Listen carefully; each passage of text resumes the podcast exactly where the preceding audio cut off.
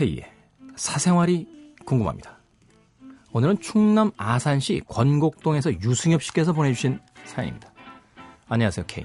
30대 중반을 바라보는 나이에 와이프 그리고 아들 하나와 살고 있는 평범한 가장입니다. 평소 돌이 아직 지나지 않은 아들 녀석 때문에 시각적 자극을 주는 TV보다는 청각적 자극을 주는 라디오를 많이 듣고 삽니다. 어느 날 라디오 소리에 아들 녀석이 스르르 낮잠이 드는 것을 보고 우리 부부는 앞으로 라데, 라디오를 잔잔히 틀어놓고 자기로 마음먹었습니다. 그렇게 며칠이 흘렀고 여느 때와 다름없이 아들 녀석은 새벽에 깨어 아파트 경비실 아저씨가 바빠지게끔 울어댔겠습니다.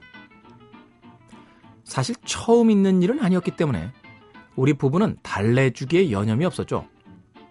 그때 거실 벽에 걸린 시계를 보니 3시를 막 지난 시점이었습니다. 라디오에서는 K의 즐거운 사생활이라는 프로가 흘러나오더군요. 아기를 안아서 재우고 토닥이며 캐즈를 듣다 보니 어느새 아기는 제품에서 잠이 들어있고 방으로 들어가야 하는데 좀처럼 가기가 싫은 겁니다.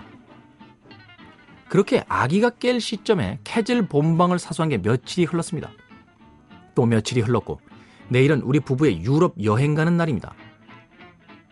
사실 여행을 준비할 시점에는 직장과 육아를 병행하는 우리 부부는 너무 힘들었고 하나의 탈출구를 간절히 바래왔죠.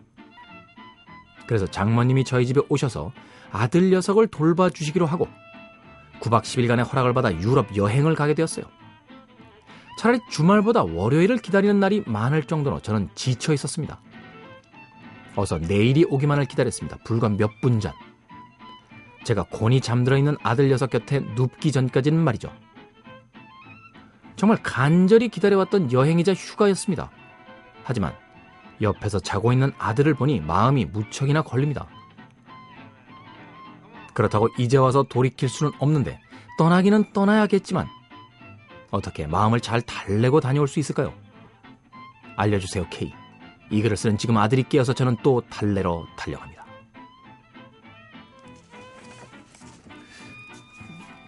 자랑하시려고 보내신 거죠? 자랑 그냥 가시면 돼요. 예.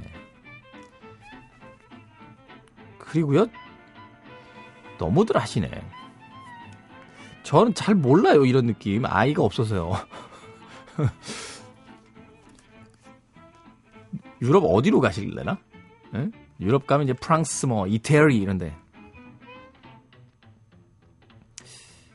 요새 화상전화도 있고 다 있잖아요. 아마도 추운 이곳을 벗어나서요. 비행기를 타고 아, 유럽도 지금 추운가?